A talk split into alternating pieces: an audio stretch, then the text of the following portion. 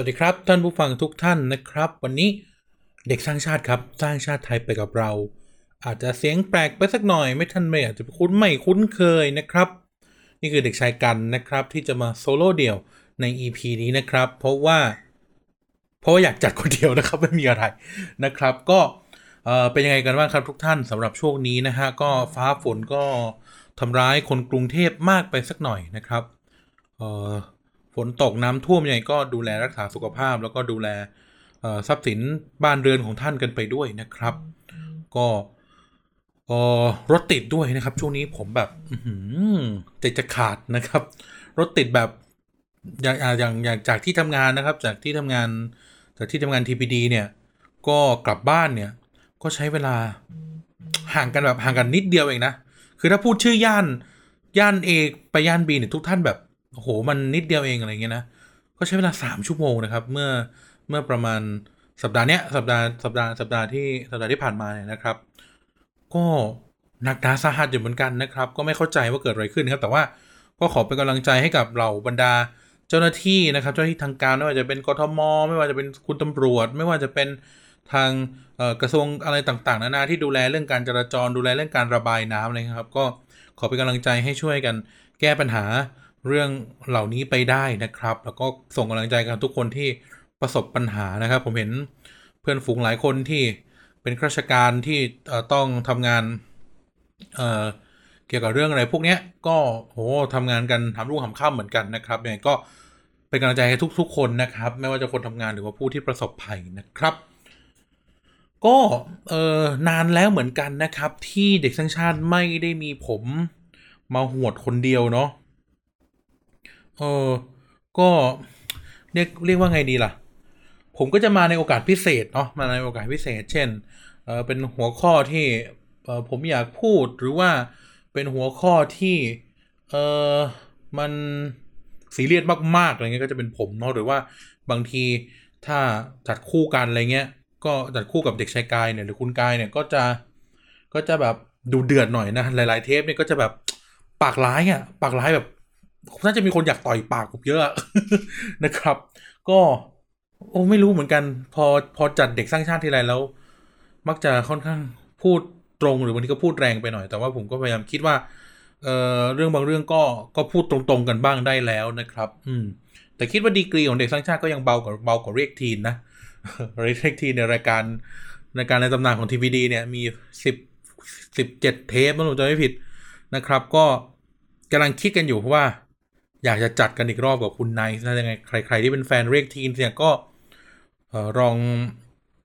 ลองส่งข่าวกันมาหน่อยแฮชแท็กเด็กสร้างชาติไปแหละนะแฮชแท็กเด็กสร้างชาติกันแล้วว่ามีใครยังอยากฟังเรียกทีนกันอยู่ไหมหรือว่าอยากให้พูดอะไรในเรียกทีนนะครับ เพราะว่าเจ้าไอ้เจ้าตัวคนจัดอีกคนหนึ่งอย่างคุณไนท์เนี่ย ก็อยู่ไกลนะครับ อยู่ไกลนะแล้ว ก็อาจจะต้องนัดหมายอะไรกันนะครับอะนั่นแหละนะครับ โอเค เรา small talk กันมา นิดๆหน่อยๆแล้ววันนี้คิดว่าจะพยายามจะเข้าเรื่องให้ไวนะครับ แล้วก็พยายามจะไม่ออกนอกเรื่องนะครับ แต่ว่าถ้าสิ่งใดที่พูดไปในวันนี้นะครับ สิ่งใดที่เป็นความคิดเห็นของผมในวันนี้ถูกสื่อสารออกไปเนี่ย แล้วท่านไม่สบายใจแล้วผมต้องขออภัยด้วยนะครับ แต่ผมพยายามจะ จะเรียกว่าแชร์มุมมองแล้วกัน แชร์มุมมองแล้วกันนะครับสำหรับในเรื่องเรื่องพวกนี้นะครับ ก็สำหรับวันนี้เนี่ยเด็กทั้งชาติ EP 64 เนาะ สิ่งที่อยากจะมาชวนคุยกันในหัวข้อก็คือว่า อยากเรียนต้องได้เรียนครับ เอออยากเรียนต้องได้เรียน เออ ก็ที่มาของหัวข้อเนี่ย มันมาจากช่วงช่วงเดือนที่ผ่านมานี่เองเหรอมั้งครับท่านผู้ฟังที่ผมเนี่ยก็ไถไถเอ่อนกฟ้าเนี่ยนกไถทวิตเตอร์เนี่ยครับ ไปแล้วก็เจอกับเอ่อทวิต ทวีตที่เขาทวีตกันประมาณว่า เอ่อ การที่ การที่การเรียนสาย เอ่อเขาเรียกว่าอะไรอะเรียนสาย เรียนสายวิทย์อะเรียนสายสเต็มเนี่ย เอ่อ มัน มันมีโอกาส มันมีโอกาสมากกว่า ไม่ว่าจะเป็นโอกาสทางความ prestige หรือว่าโอกาสทางเศรษฐกิจเรื่องเงินเดือนเรื่องอะไรเนี่ยมากกว่าคนที่เรียนสายศิลป์ หรือคนที่เรียนสายมนุษยศาสตร์นะครับหรือเรียนสายสังคมศาสตร์เนี่ยผมนี่ก็เป็นคนเรียนสายสังคมศาสตร์มาเหมือนกันนะครับก็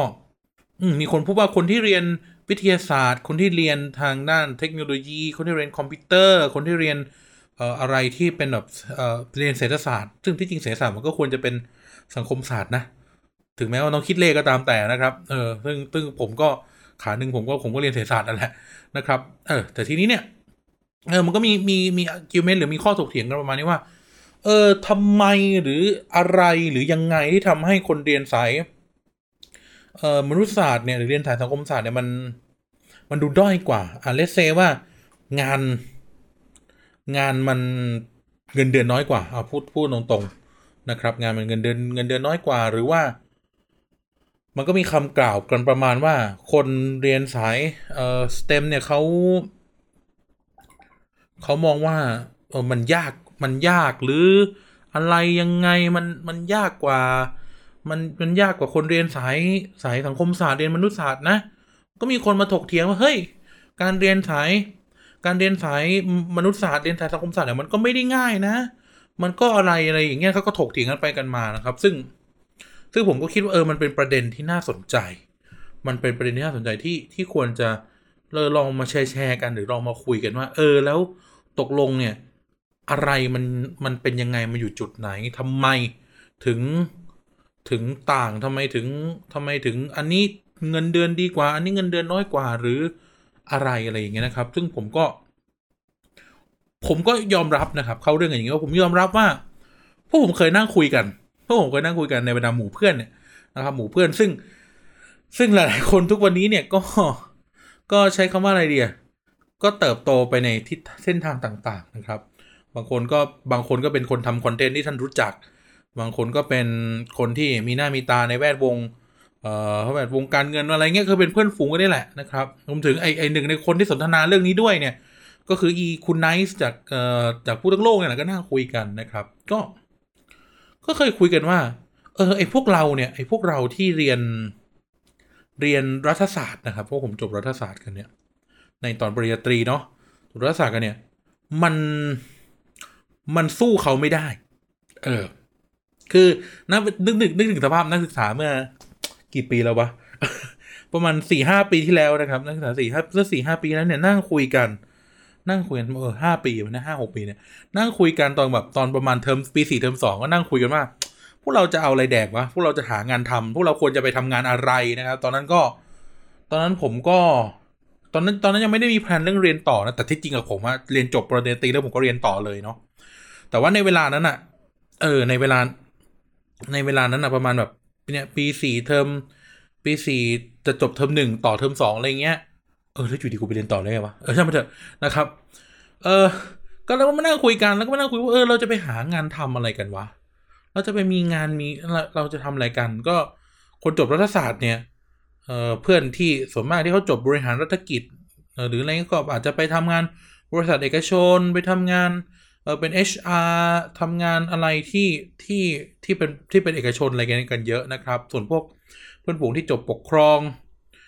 จบเนี่ย politics เนี่ยก็ส่วนมากก็ไปเป็นรับราชการหรือก็ไปเดินเส้นทางสายสายเอ่อ HR หรือไปเริ่มต้นความองความรู้อะไรกันใหม่นะครับ ก็ขึ้นอยู่กับว่าใครเรียนวิชาโทอะไรอะไรอย่างเงี้ย ซึ่งตัวผมเองในเวลานั้นก็ก็มีสมัครงานแล้วก็มีได้โดนเรียกไปคุยในบริษัทจำนวนหนึ่งบริษัทไม่ว่าจะเป็นบริษัทที่เป็นบริษัทต่างชาติหรืออะไรเงี้ยก็ก็มีคุยมีคุย มีเอ่อเขาเรียกไปดูเรซูเม่อะไรเงี้ยเขาเรียกเรซูเม่ไปดูแล้วเขาก็คุยติดต่อกันเออบางทีก็เป็นงาน marketing บางทีก็เป็นงาน เออเป็นงาน trade เป็นงานเออเป็นงาน international trade อะไรเงี้ยนะครับ ก็ก็หลายอย่างหลายๆไป แต่ในบรรดาแวดวงเนี่ยสิ่งที่เรามาคุยว่าเอ้ยพวกเราจบรัฐศาสตร์อะพวกเราไม่มีวิชาชีพว่ะเออพวกเราไม่มีวิชาชีพ หมายความว่าไงครับทุกท่าน หมายความว่า อันนี้เป็นความเข้าใจของพวกเราตอนนั้นนะคือว่า พวกเราแม่งไม่มีองค์ความรู้อะไม่มีองค์ความรู้ที่ที่มันมันมันเอาประกอบสัมมาอาชีพได้โดยตรงนะครับ เออพวกผมเนี่ยไม่มีองค์ความรู้ที่ไปสามารถประกอบสมาอาชีพได้โดยตรง ถามว่าคุณจบรัฐศาสตร์มาเนี่ยสมมติว่าผมจบความสัมพันธ์ระหว่างประเทศ ผมจบ IR ผมจบ IR International Relation คำถามคือว่า กูไปทำงานอะไรได้บ้างวะอะทุกคนก็จะบอกว่าโอเคในประเทศไทยเนี่ยมันมีมหาลัยที่สอน IR อยู่ไม่กี่ที่หรอกนะครับ ก็เต็มที่ส่วนมากก็ทูตไม่ทูตก็ไปทำงาน กระทรวงพาณิชย์ไม่กระทรวงพาณิชย์ก็ทำงาน เอ่อทำงานอะไรที่เกี่ยวกับต่างประเทศ บางคนก็ไปทำงานฝ่ายความมั่นคง นู่นนี่นั่นไปทำงานฝ่ายต่างประเทศในบริษัทต่างๆ หรืออะไรเงี้ย แต่ไอ้งานพวกนี้มันมันต้องไปรื้อ skill กันใหม่นะครับ โอเคไอ้ถ้าเกิดว่าเป็นงานทูตหรืองานหน่วยงานรัฐเนี่ยขอละไว้นะครับ ก็คือ มันก็จะบอกว่าเป็นวิชาชีพก็ไม่ใช่นะมันก็เข้ามันก็เป็นอีกอย่างแต่ว่าหลายๆอย่างหลาย ๆ งานก็ต้องไปเรียนรู้กันใหม่นะครับ หรือไม่ต้องอื่นไกลหรอกครับบรรดาเพื่อนฝูงที่ไปเป็น HR อะไรเงี้ยก็ต้องไปเรียนรู้ โลกของการทำ HR กันใหม่ซึ่งซึ่งก็ต่างจากกลุ่มคนที่เขาจบจบ HR โดยตรง หรือจบบริหารธุรกิจกันโดยตรงอะไรเงี้ย ผมจะมาทำงานธุรกิจทำงานอะไรพวกนี้มันก็ต้องไปเรียนรู้กันใหม่ เพราะองค์ความรู้เราไม่ได้ใช่องค์ความรู้ที่ ที่สปอร์ตงานพวกเนี้ยถูกไหมครับเอออะท่านผู้ฟังลองนึกว่าคนเรียนคนเรียนรัฐศาสตร์ความสัมพันธ์ระหว่างประเทศเรียนอะไรอะท่านผู้ฟังลองนึกเออพวกเราเรียนอะไรกันวะ เอาแค่เรียนก่อนนะ อย่าเพิ่งไปคิดว่าทำงานอะไร ถ้าจะทำงานอะไรได้ ใช่ไหมครับ เออรัฐศาสตร์ความสัมพันธ์ระหว่างประเทศเรียนเรียนเรื่องการเมืองระหว่างประเทศเนาะก็เรียนนโยบายต่างประเทศ รัฐไทย เรียนนโยบายต่างประเทศเอ่อรัฐอื่น ๆ ญี่ปุ่นเออละตินอเมริกา เอเชียใต้เอ่อแปซิฟิกเนี่ยก็เรียนจีนเรียนเอ่อนโยบายอะอย่างผมเนี่ยก็เรียนนโยบายต่างประเทศรัสเซียนโยบายต่างประเทศญี่ปุ่น เรียน เอ่อเรียนเรื่องเอ่อเขาเรียกอะไรฮะอาอาเซียน foreign policy Southeast Asia foreign policy เรียนการเมืองยุโรป เรียนเรียนเอ่อประวัติศาสตร์การทูต เรียนทฤษฎีความสัมพันธ์ประเทศ ทั้งแบบเบสิกและแบบขั้นสูง อะไรเงี้ยนะครับ เอออะประมาณเนี้ยคำถามคือว่า กูจะไปทำงานอะไรวะกูจะไปทำงานอะไรวะ นอกจากเป็นทูต นอกจากไปสอนหนังสือเออนอกจากสอนหนังสือนอกจากจะอะไรเงี้ย เออ เขียนหนังสือสอนหนังสืออะไรเงี้ยคือ คือเขาเรียกอะไรนะ มันไม่เฉพาะเจาะจงครับ มันเหมือนเป็นเป็ด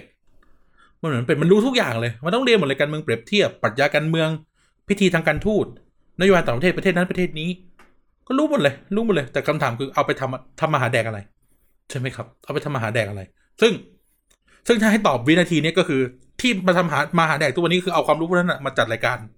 นะครับ ไม่ว่าจะเป็นรายการในทีวีดีอาจจะไปเกี่ยวกับกสิพูดทั้งโลกเอ้ยเออพูดทั้งโลกเด็กสร้างชาติเรียกทีนหรือไปจัดรายการบ๊อบลเบอร์หรือไปทำคอนเทนต์ต่างๆนะครับ ไม่ว่าจะที่นี่หรือที่อื่นอะไรเงี้ยหรือไป หรือไปเขียนหรือไปเป็นนักข่าวก็คือ มันเป็นองค์ความรู้ที่ ที่มันมีไว้ประกอบมากกว่าสำหรับผมนะเออมันมีไว้ประกอบมากกว่านะครับ มันก็เลย มันก็เลยเป็นสิ่งที่ทำให้ผมมานั่งคิดว่า ใช่คนเรียนสายสังคมศาสตร์สายมนุษยศาสตร์อะมันต้อง มันต้องพิสูจน์ตัวเองเยอะ เพราะว่าองค์ความรู้เรามันมีค่าต่ออะไรนะต่อตลาดน้อยอะ่ะเออต่อตลาดน้อยนะครับ ต่อตลาดคือมูลค่าต่อตลาดหมายถึงตลาดแรงงานอะนะใช่ไหมเออเพิ่งผมเนี่ยในวันนั้นนะผมทวิตเปรียบเทียบอย่างนี้ครับว่า เราเราจะให้คุณค่าความรู้เท่ากันนะคงไม่แปลก แต่มูลคุณค่ามูลค่าเหมือนกันนะครับ แต่มูลค่าความรู้ของคนที่เรียนแบบ จงจากรุโซเรียนดาริดาเรียนเรเน่เดกาดมาเรียนเรียนSamuel Huntington เรียนความคิดของ Samuel Huntington เรียนเอ่อเรียนเรื่อง bandwagon international international relation ของแบบ Amitav Acharya อย่างเงี้ย องค์ความรู้พวกเนี้ย มันมีคุณค่ามาก ๆ นะ ถามผมอะแต่มูลค่าของมันล่ะ เมื่อเทียบกับคนที่เขาจบ วิศวะ แล้วเรียนรู้เพื่อจะมาสร้างตู้เย็น เรียนรู้ที่จะสร้างรถยนต์ เรียนรู้ที่จะสร้างเครื่องบิน หรือโทรศัพท์มือถือก็ได้เออโทรศัพท์มือถือก็ได้ ซึ่ง องค์ความรู้พวกนั้นมันต่อยอดแล้วมันมีมูลค่าเลยครับ มันมีมูลค่าเลย ในทันที เออ คุณสามารถที่จะจำ from the textbook อะแล้วก็ แล้วก็แล้วก็ทำเงินได้เลย ใช่ไหมครับ แต่กลับกันเนี่ยคนเรียนสายมนุษยศาสตร์สายสังคมศาสตร์ซึ่งโอเค เรียนรัฐศาสตร์มาเรียนเรียนภาษาเรียนประวัติศาสตร์เรียนอะไรมาเนี่ย คุณค่าพวกนี้มันมันต้องผ่าน process เยอะจนกว่ามันจะมีค่า เพราะว่าตลาดไม่ได้ให้ค่ามาตั้งแต่แรกครับ เออ ในสำหรับคนที่เรียน STEM มาเนี่ยเอ่อตู้เย็นหนึ่งตู้เนี่ยมันมีมันมีมูลค่าของมันชัดเจนเลยครับเจ็ดพันบาทแปดพันบาทหนึ่งหมื่นสองหมื่นสามหมื่นแสนหนึ่งไอ้ตู้เย็นที่มีทีวีอะตู้เย็นที่มีจอจิ้มได้อะครับเออคือคือองค์ความรู้พวกเนี้ยที่มันจำสมาจากเทคบุ๊กเนี่ย มันมันทำเงินได้เลยครับ มันทำเงินได้เลย ในทางกลับกันเนี่ย ใครจะมาให้เงินองค์ความรู้พวกผมในการที่แบบ เฮ้ย กูแม่งเรียนแบบ advanced เอ่อ international politics theory อย่างเงี้ย เออ แบบกูอ่านงานแบบ กูอ่านงาน oligarch รัสเซียมานะ กูอ่านงาน Alexander Wendt มานะ เออใช่ไหมอ่านงาน Alexander Wendt มา โอ้โห รู้เรื่อง เอ่อ อะไรนะ binary opposition ใช่ไหมเออ หรืออะไรพวกเนี้ย ผมรู้เรื่อง postmodern ผมรู้ world theory ผมเข้าใจวิธีคิดแบบ ผมเข้าใจวิธีคิดแบบ socialist ผมรู้จักโคมินเทิร์นเลยเงี้ยคำถามคือว่า องค์ความรู้พวกนี้มันมีค่าเมื่อไหร่ ใช่ไหมครับ เออ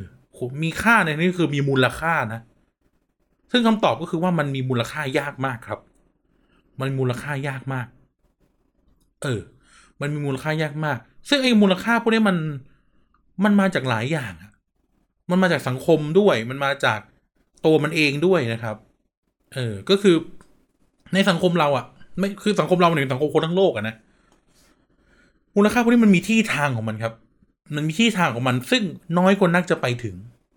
ใช่ไหมน้อยคนนักจะไปถึงและ และต้องพูดอย่างนี้ว่าวิเรื่องทางสังคมศาสตร์มัน ใช้คำว่าอะไรดี ใช้คำว่ามัน มันมีค่าเป็นที่ของมันและไม่ใช่ทุกคนที่จะทำให้มันมีค่าได้ เออคุณเก้คำพูดผมใช่ไหมเช่น ในคณะศาสตร์มหาวิทยาลัยธรรมศาสตร์เนี่ยผมพูดได้ทุกคนก็รู้รู้รู้จักรู้จักพวกผมรู้จักผมกันนะครับเออในคณะศาสตร์มหาวิทยาลัยธรรมศาสตร์เนี่ยคนจบคนจบ international relation หรือ IR เนี่ย มีประมาณหนึ่งร้อยคนต่อปี เนาะหนึ่งร้อยคนต่อปี คำถามคือว่าในหนึ่งร้อยคนพวกเนี้ย มีคนสัดส่วนเท่าไหร่ที่รู้ลึกเออรู้ลึก รู้จริง เข้าใจสามารถนำมาใช้ได้ สามารถนำมาต่อยอดได้และ ไม่มีคำว่าคืนไปหมดแล้ว และและยังนำมาใช้ในชีวิตประจำวัน หรือแม้กระทั่งพูดอย่างนี้ มุ่งมั่นที่จะเอาองค์ความรู้พวกนี้มาใช้ เพื่อที่จะเป็นสัมมาอาชีพ ซึ่งผมกล้าพูดในฐานะที่ผมเป็นเป็นคนในสัดส่วนเนี้ย ผมกล้าพูดว่ามันมีน้อยมากครับ มันมีน้อยมากที่ที่เอาองค์ความรู้พวกนี้มาประกอบสัมมาอาชีพ อืม ผมมีเพื่อน ผมมีเพื่อนจำนวนหนึ่งที่ผันตัวไปเป็นนักข่าว อะ กูด้วยนะครับ เออผันตัวมาเป็นครีเอเตอร์ผันตัวมาจัดรายการอะไรพวกนี้ซึ่งมันมีสัดส่วนน้อยมากๆ จำนวนหนึ่งเนี่ยก็เข้าระบบไปนะครับก็ไปเป็นทูตไปเป็นอะไรซึ่งไปเป็นข้าราชการ ซึ่งซึ่งมันเป็นอีกเรื่องหนึ่งนะครับถามผมมันเป็นอีกเรื่องหนึ่งนะครับ เพราะว่าข้าราชการทุกคนก็รู้นะมันมีการสอบ ซึ่ง ซึ่งก็ราชการไทยอะมันบางทีมันไม่ได้ตรงนะครับ แต่ anyway เนี่ยนั่นก็คือแบบเออแล้วแบบไอ้องค์ความรู้ที่ได้มาจากได้มาจากคณะเนี่ย มันมันมันมีมันมีคนจำนวนเท่าไหร่ที่เอามาใช้จริง ๆ ใช่ไหมครับ อย่างอย่างท่านฟัง ท่านฟังผมจัดรายการมาโอ้ผมจัดรายการมาสี่สามสี่ปีเนี่ย ก็ไม่ว่าจะเป็นรายการที่นี่หรือรายการที่นู่นนะครับในการอีกช่องหนึ่งเนี่ย ผมก็พยายามจะใช้องค์ความรู้พวกเนี้ยมามามามามาทำงานนะครับ ซึ่งซึ่งมันไปมีคนส่วนน้อยมากๆ คุณไนท์เหมือนกันคุณไนท์ก็เป็นอีกคนหนึ่งซึ่งคนนั้นก็เขาก็มาสาย academic ซึ่งผมก็เป็นแบบเป็นกึ่งกึ่ง academic อะไม่ได้เป็น academic จ๋าๆนะครับ ก็มาสายทำมาสายทำสื่อมากกว่าอย่างเงี้ย เออ แต่ว่า นั่นแหละก็คือ แล้วเนี่ยเอ่อนอกจากที่แบบมันมีคนมันมีคนที่ที่พิสูจน์มีคนที่มุ่งมั่นที่จะทำงานโดยที่เอาองค์ความรู้พวกนั้นมาใช้จริง ๆอะเท่าไหร่เอง ใช่ไหมครับ แล้วพอมันมีน้อยหรือว่ามันมันมันเขาเรียกว่าอะไรอะมันไม่ใช่เรื่องที่คนสนใจอะ มันก็มันก็ไม่มันก็มูลค่ามันมูลค่าหรือการที่จะมีคนไม่มูลค่ามันก็ก็น้อยใช่ไหมครับ ซึ่งกับการคนที่จบวิทยาศาสตร์มาแล้วจบแบบจบ food science อะไรเงี้ยทุกคนแม่งต้องแดกอะ่ะผมใช้คำนี้ทุกคนแม่งต้องแดกอะ่ะ ทุกคนแม่งต้องซื้อไก่ทอดอะ่ะทุกคนแม่งต้องซื้อผงปรุงรสอะแล้วคนจบ food science ก็คือทำงานเรื่องพวกนี้ทำยังไงให้ไก่ทอดแม่งอร่อยทำไงให้ผงปรุงรสแม่งอร่อย ทำไงให้ซีอิ๊วแม่งอร่อยคิดค้น product นู่นนั่นคือ มันเป็นชีวิตประจำวันครับ แต่เออแต่แบบ Clash of Civilization แม่งไม่ใช่ชีวิตประจำวันอะคุณจะมาเรียนรู้เรื่อง binary opposition คุณคุณคุณไม่ได้ใช้เรื่อง binary opposition ในชีวิตประจำวัน ผมใช้คำนี้นะครับดังนั้นแล้วเนี่ยตลาดตลาดมันเลยน้อย ผมก็เลยให้คำตอบตัวเองว่า เออ การที่คนที่เขาจบ STEM เนี่ย เออจบ STEM จบเออเขาเรียกว่าอะไรนะ เอ่อจบจบอะไรที่เป็นเอ่อวิทย์วิทย์วิทยาศาสตร์ วิศวะ เศรษฐศาสตร์ แล้วก็พวกที่เป็นไอทีหรือพวกเนี้ยเขาเขาได้เปรียบเราอยู่แล้วครับเขาได้เปรียบอยู่แล้วเขาเขาทำหรือเขาอยู่กับเรื่องที่มันเป็นชีวิตประจำวันอย่างที่ผมเปรียบเทียบตู้เย็นน่ะในเวลาเนี้ยทุกบ้านไม่มีตู้เย็นน่ะทุกคนต้องซื้อตู้เย็นน่ะถ้าเขาทำงานทำงานที่จะสร้างตู้เย็นผลิตตู้เย็นเนี่ย ยังไงเขาก็ยังไงเขาก็วินนะครับ แต่สำหรับ เด็กจบสังคมศาสตร์เอาอะพูดตรงๆแม้กระทั่งคนที่จบอะไรที่มันดูใช้มาก ๆ เช่น ภาษาอังกฤษจบจบจบอิงอะจบอิงจบวิทยาศาสตร์อังกฤษจบเออเขาเรียกอะไรอะ จบ จบครูภาษาไทยอะไรเงี้ย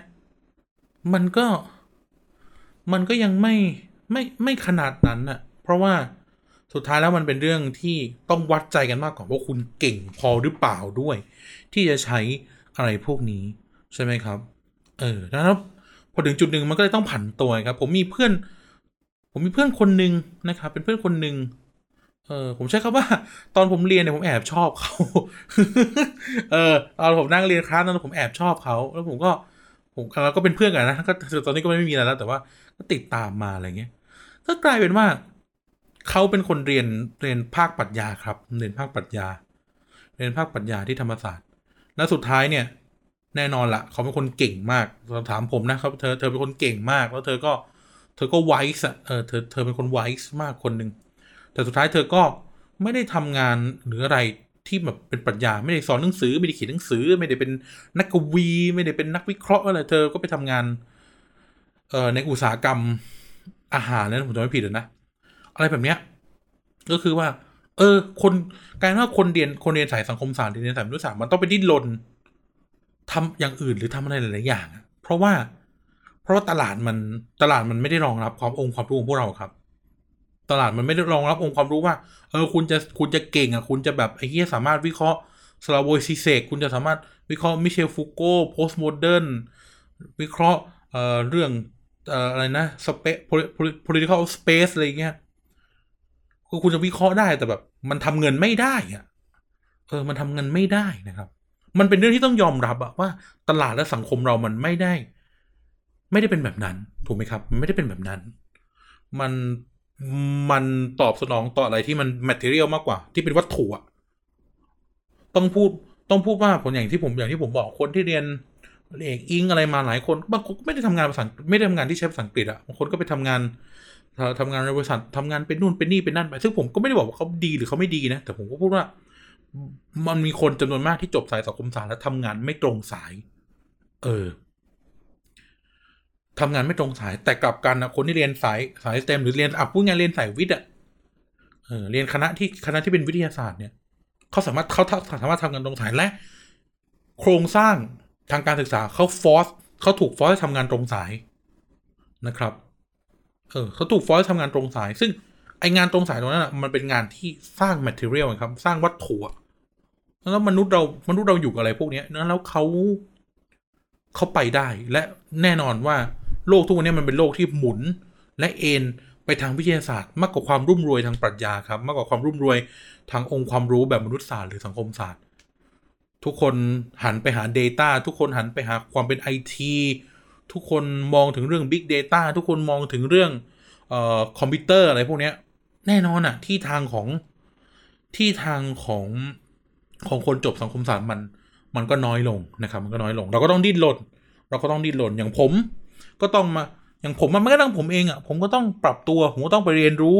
digital marketing นะผมก็ต้องไปลงไปเรียน digital marketing นะโหนี่ผมไม่เคยบอกใครนะเออผมเรียน digital marketing ผมก็ต้องเตรียมตัวที่จะเรียนลงคอร์ส Google เตรียมตัวที่จะ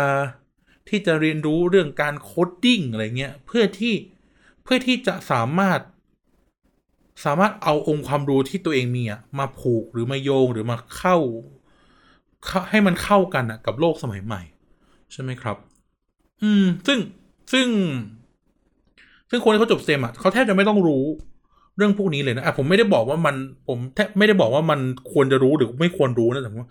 ในในคนในคนที่เขาจบเซมเขาไม่จำเป็นต้องรู้อะไม่จำเป็นต้องรู้มากก็ได้ เออไม่จำเป็นต้องรู้มากก็ได้ หรือไม่จำเป็นต้องรู้เลยก็เขามีหน้าที่แค่ แค่ทำและทำซึ่งผมคิดว่า มันเจ๋งอะพอโตมาแล้วแม่งเจ๋งชิบหายเลยอะคนที่แม่งแบบ ดีไซน์รถยนต์น่ะแล้วคนบ้านรถอย่างผมอะกูการดีไซน์รถยนต์นี่แม่งแม่งเจ๋งอะแล้วแบบ คือคือมันเป็นไปของมันอะอย่างเช่น คนที่เขาเป็นคนที่เขาเป็นเขาเรียกว่าอะไรนะคนดีไซน์รถแล้วแบบ ดีไซน์ได้ทั้ง performance และดีไซน์ได้ทั้ง aesthetic หรือสุนทรียะ ที่แบบไอ้เหี้ยเขาไม่ต้องเขาไม่ต้องเรียนสุนทรียศาสตร์ด้วยซ้ำไปอะแต่แบบเขาทำได้ แต่พวกเราแม่งทำไม่ได้เว้ยรู้แค่รู้แค่ชอบว่ารถมันสวยแต่แบบบางทีรถสวยแม่งแม่งใช้ใช้ไม่ได้รถสวยรถสวยเฉยๆอะสมมติถ้าเกิดอยากให้ผมวาดรูปรถอะนะเอออย่างเฮ้ยแบบสมมติมีบริษัทบริษัทเฮ้ยมาดีไซน์รถให้หน่อยอะไรเงี้ยเออดีไซน์รถแบบด้วย โอ้คุณมีความรู้เรื่อง aesthetic ใช่ไหมมีความรู้เรื่องสุนทรียศาสตร์ใช่ไหมมาดีไซน์รถให้หน่อย แล้วก็แบบ เออ กูก็แค่ดีไซน์ได้ แต่กูไม่สามารถที่จะแบบสร้างให้มันดูมี performance ได้ แต่ในทางกลับกันอะ เออวิวิศวกรที่ทำรถหรือว่า เออหรือว่าคนที่แบบดีไซน์รถยนต์อะ บางคนบางคนนะครับแทบไม่ต้องมีความรู้เรื่องสุนทรียามากอะ แต่แบบจบเลย ออกมาแล้วรถแม่ง สวยเนียน เพราะว่ามันเป็นไปตามความเป็นมนุษย์อะนะมันก็มีความสวยงามบางอย่างที่แหมทุกคนก็ต้องเรียนเจนเอ็ดอะเนาะทุกคนก็ต้องเรียนความรู้คือไม่จำเป็นต้องเฉพาะทางอะไรอย่างเงี้ยนะครับก็รู้สึกว่า เออ มันก็เลยไม่แปลกนะครับก็เลยไม่แปลกที่ที่คนคนที่เรียนเรียนฝั่งสายวิทย์เขาจะเงินเดือนเยอะกว่าเขาจะเขาจะดูแบบก้าวก้าวหน้าก้าวไกลอะไรได้มากกว่า ถูกไหมครับ เพราะว่าเขาทำ เขาทำในสิ่งที่ดึงออกมาจากเท็กซ์บุ๊กได้เลย แต่ทางกลับกันเนี่ย คนเรียนสังคมศาสตร์อย่างเราเนี่ย ถ้าถ้าถ้าไม่ ถ้าไม่เฉ ถ้าไม่เปลี่ยนทิศทางไปทำงานไปทำงานต่างๆทำงานบริษัททำงานอะไรพวกนี้ที่ที่อาจจะไม่ได้ใช้องค์ความรู้ จากที่เรียนมามากนักก็คือกลายเป็นแบบเป็นเป็นวิชาติดตัว ไม่ใช่วิชาชีพอย่างเงี้ยนะครับ ก็ก็ต้องมาดิ้นรนนะครับ เออผมก็ผมก็กล้าพูดว่า กว่าผมกว่าไนท์หรืออะไรเนี่ยที่ทำงานกันมาเนี่ย หรือแม้กระทั่งกายนะครับก็กว่ากว่ากว่าจะแบบกว่าจะอยู่กันมาถึงทุกวันนี้กว่าจะสร้างไอ้นู่นสร้างไอ้นี่กันขึ้นมาเนี่ย ก็ใช้พลังกันเยอะ เหมือนกันที่จะพยายาม พยายามที่จะเป็น storyteller พยายามที่จะเป็นเอ่อคนที่สามารถอธิบายไอ้เรื่อง เรื่องทางสังคมศาสตร์ที่มันยากๆให้ง่ายหรือ หรือพวกนี้แล้วก็แล้วก็ทำเงินได้ผมจะคำนี้เออผมจะถ้าก็ก็สามารถเลี้ยงตัวเองได้เนี่ย ก็ไม่ง่ายครับต้องการองค์ความรู้เยอะมาก แล้วก็ต้องการเอ่อการบิดผันเพื่อที่จะทำให้มันง่าย ซึ่งสมมติว่าถ้าผมจัดรายการที่แบบแม่งเป็นแบบ IR theory อะ มันไม่มีใครฟัง ถูกไหมครับถ้าผมจัดรายการ IR theory มันไม่มีใครฟัง ถ้าคนฟังก็คือคนที่คนที่เรียน IR เหมือนกัน หรือคนที่เขาสนใจจริง ๆ คนที่เขาเอ่อเป็นแบบเป็นหนอนหนังสือหรืออะไรเงี้ยเขาก็จะคงจะฟังแหละ เออ ผมแบบมาสอนมาผมไม่ใช่มาสอน ผมมาจัดรายการที่มันแบบเอ่อ diplomatic history มาจัดรายการที่พูดถึงเรื่องเอ่อ foreign policy making อะไรเงี้ยแม่ไม่มีคนฟังผมหรอก ผมก็ต้องผัน ผมก็ต้องบิดนะครับ ผมต้องผันต้องบิด มาจัด pop lover the pop lover ที่โรมาศูนย์แปดเนี่ยก็จัด the pop lover เพื่อที่จะทำเรื่องเรื่องพวกนั้นอะที่ที่มันเป็นองค์ความรู้ของผมอะให้มาสวมอยู่กับไอ้นู่นอยู่กับไอ้นี่ ซึ่งซึ่งมันใช้พลังมากครับ แน่นอนนะครับ มันก็ถึงบอกครับว่าแล้วกล้าพูดว่ามันก็ไม่ใช่ทุกคนที่จะทำได้อย่างผมหรืออยากทำได้อย่างไนท์หรือทำได้อย่างกายอะมันมีคนจำนวนมากที่ล้มหายตายจาก เสียความมั่นใจเสียความพยายาม ระหว่างทางไปเยอะมากที่จะ ที่จะสู้จะการฟันเอาเอาวิชาติดตัวเนี่ย เอาเขาเรียกนะศาสตร์และศิลป์ศาสตร์และศิลป์ของขององค์ความรู้ที่ที่เรียนจบมาเนี่ยมา มาต่อยอดนะครับ สุดท้ายก็ต้อง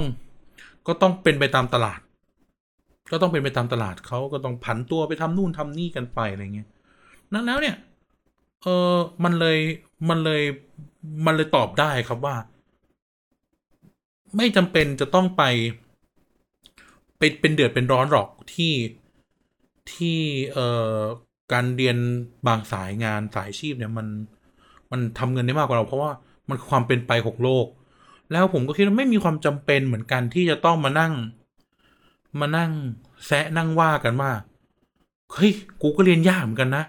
กูเรียนภาษาอังกฤษเนี่ยกูก็ยากเหมือนกันนะกูเรียนรัฐศาสตร์มากูก็ยากเหมือนกันกูเรียนปรัชญามันก็ยากเหมือนกันเนาะเขาก็ยากครับ เขาก็ยากแต่ความเป็นไปของโลกมันเป็นแบบนี้ นะครับเออความเป็นไปของโลกมันเป็นแบบนี้ เออ ไม่มีใครเรียนง่ายกว่าใครครับผมกล้าพูดคำนี้ ไม่มีใครเรียนง่ายกว่าใคร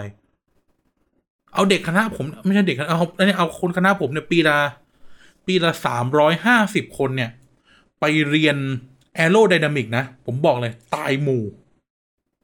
ตายหมู่ ในทางกับการเอาเพื่อนๆชาววิศวะมาเรียน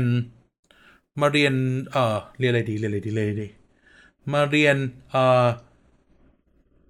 มาเรียน เอ่อ IR แบบ English School เออ ทุกคนรู้จัก IR แบบ English School ไหมเออ เรียนแบบ structuralism อะโครงสร้างนิยมอะหนึ่งคอร์สอะก็ตายเหมือนกัน ผมกล้าพูดเลย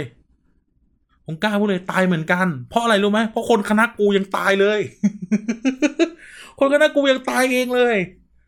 เออใช่ปะ structuralism โครงสร้างนิยม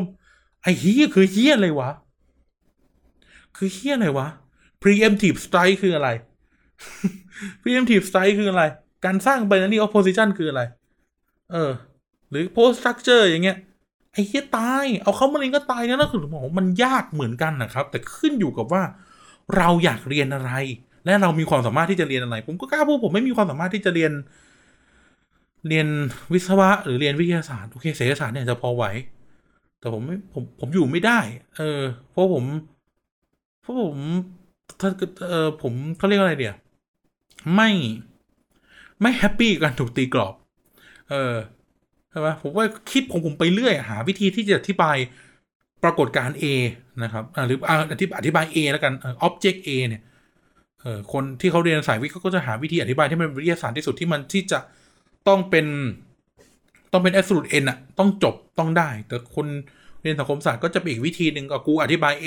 object A ด้วยวิธีคิดแบบ A หนึ่งไอ้ห่าอีกตัวหนึ่งเดินบอกเฮ้ยมันมีวิธีคิดแบบ F A สี่นะอีกตัวหนึ่งเดินมามันมีวิธีคิดแบบ B หนึ่งนะอะไรแบบเนี้ยเออซึ่งซึ่งมันก็ต่างกันนะครับซึ่งผมก็คิดว่า คนที่เขาถูกถูกเทรนถูกฟอร์มมาแบบนึงก็คงไม่สามารถอธิบายได้เขาคงไม่เข้าใจว่าแบบ collective security มึงจะมา collective เฮียอะไรกันใช่ไหมซึ่งผมก็ไม่เข้าใจกันมึงจะ aerodynamic เฮียอะไรกูก็ไม่เข้าใจนะครับกูจะมาคอนตัมฟิสิกส์เนี่ยผมก็ไม่เข้าใจนะครับ อืมใช่ไหมแล้วผมก็คิดว่า เอ่อในเรื่องการน้อยเนื้อต่ำใจว่า เอองาน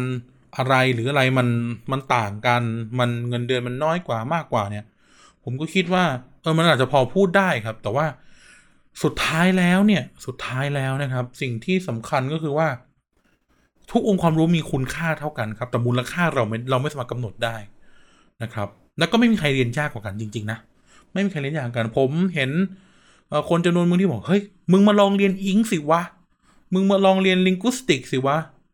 มึงมาลองเรียนไอ้นั่นลองเรียนไอ้นี่สิวะโอ้มึงจะรู้พวกกูก็เรียนยาก ก็เข้าใจว่าเรียนยาก แต่แต่แล้วยังไงอะกูก็กล้าพูดว่ากูก็เรียนยากว่ากูจะผ่านมาได้เนี่ย เออ international political economy อย่างเงี้ย กูต้องมารู้ โอ้ยเฮียแม่งกูต้องมานั่งอ่าน essence of money อย่างเงี้ย เออ ก็แบบเฮียไม่รู้ ต้องมาแบบไอ้เฮียตอนผมยุคผมอะคนไทยยังไม่รู้จักเอ่อตอนยุคผมเรียคนไทยยังไม่ค่อยรู้จักคำว่า sovereign wealth fund อะต้องมานั่งทำใจโครงสร้างว่า รัฐแม่งมีบทบาทยังไงในการสร้างแบบ sovereign wealth fund กองทุนความมั่งคั่งแห่งชาติหาเหี่ยเฮียอะไรก็ไม่รู้อะ เออ ก็ยากอะแต่เราไม่เราก็ไม่ได้ไม่ได้ไปเบมอะเฮียกูเรียนยากกว่ามึง มึงหรือมึงเรียนง่ายกว่ากูอะไรเงี้ย คือก็ไม่ไม่ได้ไม่เคยคิดอะไรแบบเนี้ยครับ ไม่เคยคิดอะไรแบบนี้ เออนะครับ เรามันมันพูดแบบวิทยาศาสตร์คือว่า เราคุมปัจจัยทั้งหมดแล้ว แต่มันจะมีตัวแปรที่ควบคุมไม่ได้อยู่ในในเส้นทางการเรียนหนังสือของเราอะในปลายทางก็คือ เส้นตัวแปรเราควบคุมไม่ได้คือ ความต้องการของตลาดแรงงานครับ เราควบคุมไม่ได้ ผมย้อนอย่างนี้แล้วกัน ต้องพูดว่าถ้าย้อนกลับไปสามสี่ร้อยปีที่แล้วเนี่ยคนเรียนสังคมศาสตร์นะแม่งเก๋แม่งรวย การที่คุณมีความรู้เรื่องเรื่องปรัชญาคุณมีความรู้เรื่องพระผู้เป็นเจ้าคุณเป็นนักประวัติศาสตร์ คุณเป็นนักคิดนักเขียนเนี่ย แม่งเก๋แม่งหรูหราโดยเฉพาะในสังคมยุโรปอะทุกคนอะถ้าใครเป็น geek ประวัติศาสตร์หน่อยหรือชอบเรื่อง จักรจักรวงศ์วงศ์ชอบเรื่อง feudal ชอบเรื่องอะไรที่เป็นฝรั่งอะนะหรือเคยใครเคยดูซีรีส์อะลองสังเกตดิเชี่ยคนที่แม่งดูดีอะแม่งคือนักคิดมันคือนักปรัชญา มันคือนักประวัติศาสตร์ มันคือพวกที่แบบเป็นที่ปรึกษาเป็นพวกที่มีความรู้เรื่องการเมืองเรื่องปรัชญาเรื่องอะไรเยอะๆ คนมีความรู้เรื่องแบบสังคมศาสตร์อะโซเชียลไซน์เอ่อเอ่อเรื่องมนุษยศาสตร์อะไรเงี้ย โอ้ คนพวกนี้แหละแม่งคือคนที่ถูกชุบเลี้ยงโดย โดยเจ้าศักดินาต่าง เป็นเป็นกวีเป็นนักปราชญ์ไม่ใช่ลองดูในจีนก็ได้ครับพวกที่เป็นบัณฑิตอะพวกนี้เป็นบัณฑิตเหมือนที่เราดูหนังจีนอะคนนี้เป็นบัณฑิตคนนี้เป็นบัณฑิตหรือแบบในญี่ปุ่นที่แบบคนนี้เป็นนักคิดนักเขียนอะไรเงี้ย เก๋นักวิทยาศาสตร์เหรอนอกรีดนอกรีดคนนอกรีด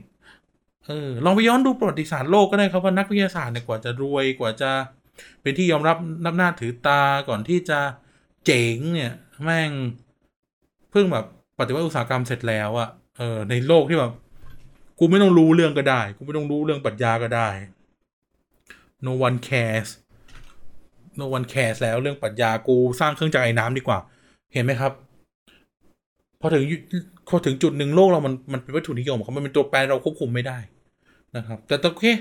สักวันหนึ่งโลกมันอาจจะหมุนกลับก็ได้ โลกที่ความเจริญทางวัตถุมันถึงขีดสุดแล้วอะต่อมามันก็จะคงเป็นความองค์ความรู้อื่น ๆ ที่มัน ที่มันแทรกขึ้นมาได้นะครับ อืม หรือในปัจจุบันเนี่ย คนที่เรียนสังคมศาสตร์แล้วเฟี้ยวๆจริง ๆ เนี่ยเขาก็กลายเป็นที่ปรึกษาคนรวยกลายเป็นอะไรแบบเนี้ย มันก็มีเรื่องเล่าว่าแบบ มีต้องขอเซ็นเซอร์ชื่อแล้วกัน มีอาจารย์ท่านหนึ่งนะครับ เป็นที่นับหน้าถือตามที่รู้จักกันในแวดวงสังคมศาสตร์เนี่ยเอ่อเรียนจบจากอังกฤษแล้วก็ แล้วก็แบบจบปรัชญาเลยนะ จบปรัชญาถ้าไปเดาเอง ถ้าไปเดาเอง เออเรื่องนี้ผมก็ผมก็ได้รับการได้รับการบอกเล่าจบปรัชญามา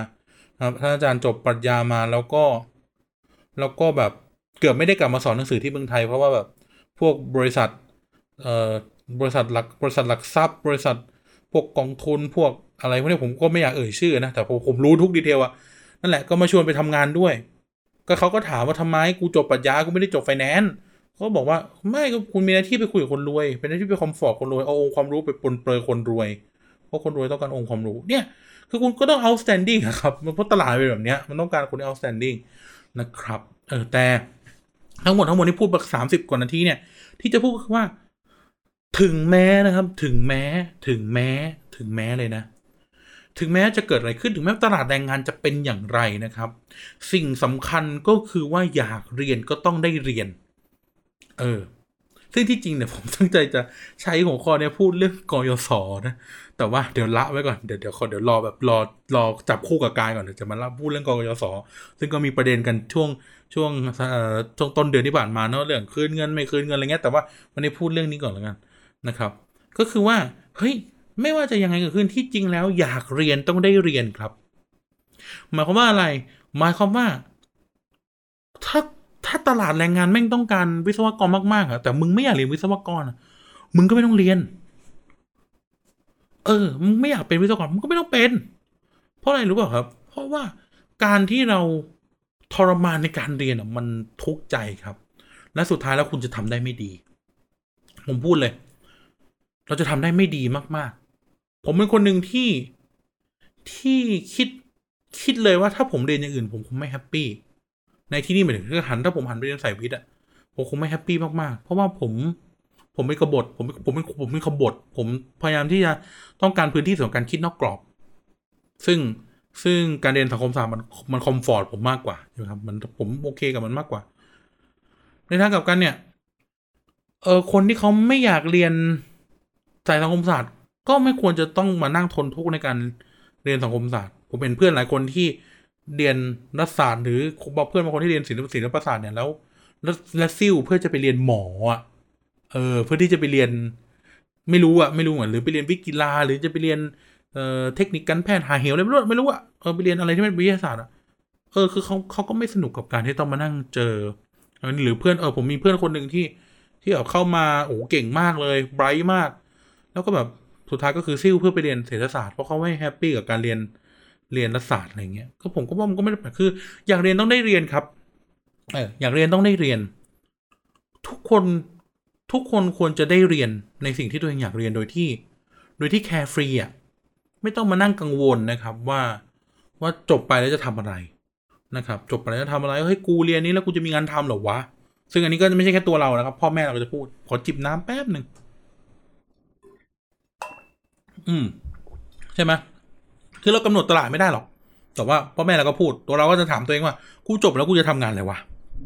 กูจะมีงานอะไรทำใช่ไหมครับ จบไออาร์เนี่ยถ้ากูไม่ได้เป็นทูตกูจะทำอะไร ถ้ากูไม่รับราชการกระทรวงพาณิชย์ไม่เป็นไม่เป็นเจ้าหน้าที่เขากอง ไม่ไปอยู่กองต่างประเทศของหน่วยงานต่างๆ กูจะไปทำอะไร เต็มที่ก็แบบฝ่ายฝ่ายต่างประเทศในบริษัทต่าง ๆ ใช่ไหมครับ อืม ซึ่งซึ่งก็ว่ากันไป สมมตินี่ผมผมสมมตินะผมสมมติ เออผมยกตัวอย่างเฉยๆก็คงมีแต่ละคนก็มีที่ทางมีอะไรของตัวเองครับ ไม่แปลกเป็นนักข่าวต่างประเทศก็มีอะใช่ไหมผมก็มีเพื่อนหลายคนที่เป็นนักข่าวต่างนักข่าวแบบ โตต่างประเทศบางคนก็ไม่อยู่โตต่างประเทศหรอกก็เป็นนักข่าวอะผมก็ผมก็เป็นนักข่าว ไม่เชิงใช้คำว่าผมเป็นคอลัมนิสต์ดีกว่า อืม ก็เขียนก็เขียน แต่ก็เขียนข่าวเหมือนกันอะไรเงี้ยประเด็นสำคัญก็คือว่าเฮ้ยเราต้องได้เรียนเว้ยเราต้องได้เรียน โดยที่ไม่โดยโดยที่ไม่ต้องมากังวล โดยที่ไม่ต้องกังวล เพราะอะไรรู้ไหมครับ เพราะว่าที่จริงแล้วเราควรจะสร้างนะครับ หมายถึงผมหมายถึงรัฐแล้วกัน เราควรจะสร้าง career path อะเราควรที่จะแนะแนวหรือชี้แนวทางให้กับบรรดานักศึกษาของเรา หรือบรรดาเด็กทั้งหลายเนี่ยที่กำลังต่อสู้ดิ้นรน อยู่ในขณะนี้หรือในอนาคตเนี่ยต่อไปว่าเฮ้ยเอ่อทุกงานทุกอะไรต้องได้รับการรองรับนะ คุณจะคุณจะมีที่ทางของคุณนะ ในแบบที่เราเราตระเตรียมตระเตรียมไว้ชี้แนะไม่ได้ตระเตรียมไว้ให้นะตระเตรียมไว้ชี้แนะให้คุณ มันเป็นปัญหานะครับ มันเป็นปัญหา คือ คือโอเค career path ของคนที่เรียน STEM เนี่ยมันมันชัดเจน มันไม่หลงทาง มันไปของมันเลย มันไปของมัน มันไปของมันเลยนะครับ คุณจบวิศวะมาคุณก็ต้องเป็นวิศวกร คุณจบสถาปัตย์มาคุณก็เป็นสถาปนิก คุณ จบวิทยาศาสตร์มาคุณเป็นนักวิทยาศาสตร์ ซึ่งซึ่งไอไอการออกนอกแคริเอร์แผนเป็นอีกเรื่องหนึ่งนะ แต่หมายถึงว่ามันมันมีที่ทางของคุณนะครับ แต่คำถามคือคนจบสังคมศาสตร์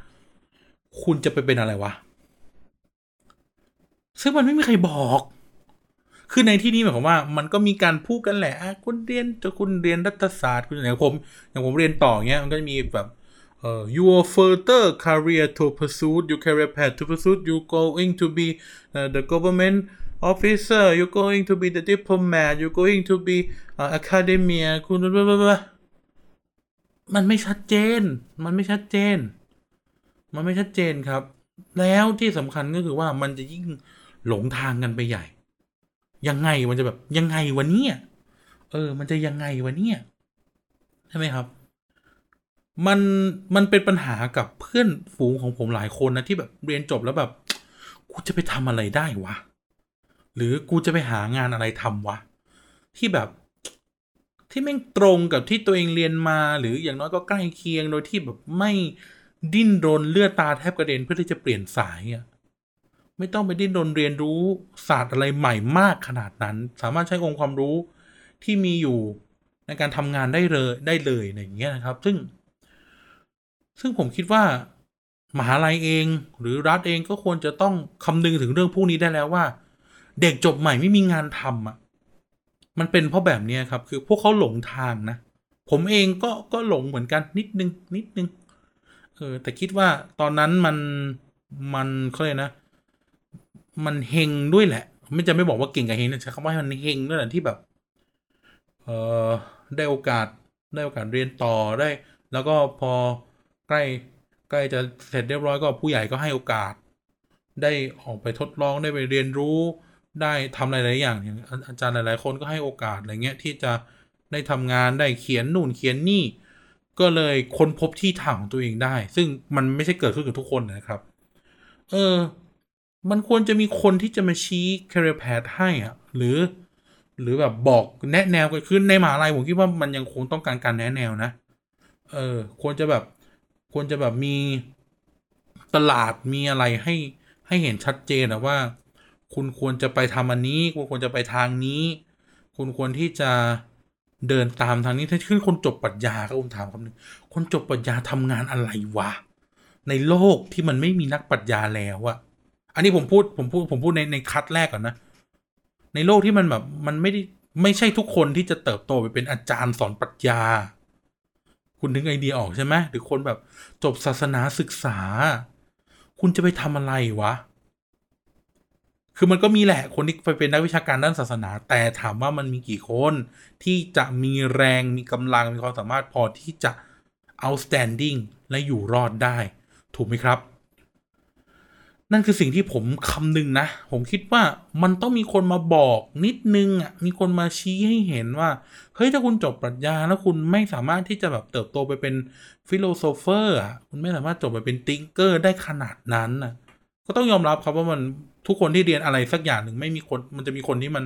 มีคนจำนวนที่ไม่ outstanding อะ ซึ่งผมคิดว่าคนพวกนี้ไม่ควรถูกทิ้งไว้ข้างหลังอะ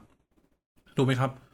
เออ คนจบ คนจบปรัชญาที่ที่ไม่ได้ไม่ได้เก่งหรือไม่ได้ไม่ได้เฟี้ยวอะใช้คำว่าไม่ได้เฟี้ยวเดี๋ยเออหรือคนจบ IR ที่แบบ ไม่ได้เฟี้ยวพอที่จะเป็นทูต ไม่ได้เฟี้ยวพอที่จะออกมา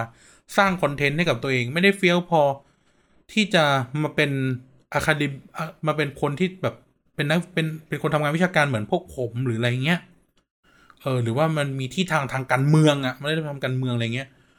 เออมันมันต้องมีคนมีมีใครหรือมีอะไรไปรองรับ คนคนเหล่านี้นะครับ ซึ่งซึ่งผมคิดว่าเมื่อถ้าเราจัดการพวกเขาได้ หรือพวเราช่วยเหลือเขาก็ได้ หรือเราพาพวกเขาไปได้เนี่ย มันก็น่าจะน่าทำให้เขาเห็นเห็นความหวังอะใช่เขาเห็นความหวังคือ ไม่ใช่แค่แบบเรียนจบมาแล้วก็แบบดิ้นรนหางานที่ ที่ปวดใจอะ่ะ เออ อย่างน้อยก็ชี้ให้เขาเห็นเลย อาจจะตั้งแต่ตั้งแต่เริ่มก่อนเรียนเลยว่า เฮ้ย มันมีการแนแนวเลยนะว่า ถ้าคุณจบเนี่ยคุณจะมีคุณจะทำงานอะไรได้บ้าง แบบทำงานอะไรได้บ้างจริง ๆอะ่ะ โดยที่ โดยที่ยังรักษาคุณค่าขององค์ความรู้คุณไว้ได้อยู่อะ่ะ เออ มันมันจะตัดสินใจได้ง่ายขึ้นมากเลยนะครับ ถ้าถามผมอะ่ะ อืมนั่นแหละมันจะกลายเป็นที่มาของว่าอยากเรียนก็ต้องได้เรียนอะ่ะ เพราะเมื่อเมื่อทุกอย่างมันถูกวางไว้แล้วอะ่ะ คุณก็จะคุณก็จะสบายใจในการไปเรียนไง ไม่ต้องมานั่งกังวล ไม่ต้องมานั่งคิดว่าเฮ้ยเฮียกูจะอะไรแดกวะตอนเรียนเรียนนี้แล้วกูจะอะไรแดกกูไปเรียนคณะนี้กูจะอะไรแดก มันจะไม่คิดอย่างเงี้ยมันทุกคนก็จะรู้แล้วว่า กูจะต้องไปหางานที่ไหน กูจะต้องทำมาหาแดกอะไรถูกไหมครับ เออ มันก็จะมันก็จะออกออกมาในรูปแบบเนี้ยซึ่งผมคิดว่ามันดีกว่า นะ มันดีกว่ามากๆ อย่างเช่นสมมติว่า เฮ้ย ถ้าคุณจบ ถ้าคุณจบไออาร์ถ้าคุณจบไออาร์ เราชี้ทางเลยว่า มันจะมีกลุ่มบริษัทพวกนี้นะ ที่ต้องการองค์ความรู้แบบคุณเออคุณสามารถไปทำงานที่นี่ได้ เฮ้ย มันจะมีอาชีพที่แบบเกี่ยวข้องกับเอ่อ international trade นะ เป็นอาชีพเอ่อพวกที่เขาทำค้าขายระหว่างประเทศ คนที่นู่นนี่นั่น อะคุณไปทำงานอย่างนี้ได้นะ เออ มันมีบริษัทพวกนี้เลย มันมีอะไร ซึ่งผมคิดว่ามันทำงานร่วมกันได้ครับ ไม่ว่าจะเป็นมหาลัย ไม่ว่าจะเป็นรัฐ หรือไม่ว่าจะเป็นบริษัท ใช่ไหมครับ คุณสามารถไปทำงานในพวกบริษัท ข้ามชาติได้นะ คุณสามารถไปทำงานในหน่วยงาน อะสมมติอะถ้าคุณคุณ outstanding มากคุณก็ไปเป็นทูต ผมบอกเลยนะว่าคนจบไออาร์เนี่ย outstanding ที่สุดไม่ใช่คนจบปริญญาเอกนะคือคนได้เป็นทูตผมกล้าพูดคำนี้เลย เรียนจบปริญญาเอกยังง่ายกว่าสอบทูตผมกล้าพูดเลยนะครับ เออแต่ anyway เนี่ยคือเนี่ยแหละเออคุณก็ต้องมี career path ที่ที่ชัดเจนในแต่ละอาชีพครับถูกไหมคุณจบคุณจบ business English มาเนี่ย เออที่ทางของคุณคืออะไรอะ่ะ เออ คือคือนึกออกไหมอันอันนี้ อันนี้อันนี้อันนี้อันนี้ผมผมเป็นความคิดของผมว่า business English อะมึงไอ้เหี้ยองค์ความรู้ของเราคือ business English เว้ยแล้วองค์แล้ววิชาชีพอื่นๆน่ะถูกปะใช่ไหมคือผมก็มีแบบมีคนใกล้ตัวที่เรียน business English แล้วก็แบบไปไหนต่อดีวะอะไรเงี้ย เออ ถูกปะครับ นั่นแหละ เออ เราควรจะมีชี้ช่องทางอะว่าแบบ เออ ทางนี้นะ คือโอเค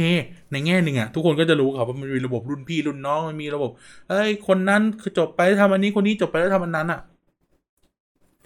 ผมกล้าพูดนะว่าที่จริงแล้วมันไม่ได้ตอบอะไรเลย มันมันแทบจะไม่ตอบอะไรเลยครับ มัน มันช่วยมันช่วยได้ไม่เยอะอะเออเพราะว่าบางคนบางทีไอ้คนคนนั้นที่เรามองมองมองขึ้นไปเนี่ยเขาก็อาจจะเป็นหนึ่งในร้อยหนึ่งในพันนะมันควรจะมี มันควรจะมีอะไรที่ support นะครับ อันนี้อันนี้ผมพูดถึงสายสังคมอะนะ เออนะครับมันควรมีอะไร support มันควรมีระบบแนะแนวขึ้นมาอย่างจริงจังอะนะครับ ว่าเฮ้ย คุณสามารถไปเป็นเจ้าหน้าที่อันนั้น คุณสามารถเป็นเจ้าหน้าที่อันนี้ คุณสามารถที่จะทำหนึ่งทำสองทำสามทำสี่ทำห้าได้นะ ไม่ต้องมากังวลว่าคุณจะไม่ได้เป็นทูต เพราะว่าคุณห่วย เออ คือเราก็มีที่ทางอะ มีที่ทางให้ทุก ๆ คนนะครับทุกคนต้องไปรอด โดยที่ทุกคนก็จะได้สามารถใช้องค์ความรู้ซึ่งผมคิดว่า การที่ทุกคนสามารถได้ใช้องค์ความรู้ที่เรียนมาไม่ว่าจะเป็นเรียนสายวิทย์หรือเรียนสายศิลป์เนี่ย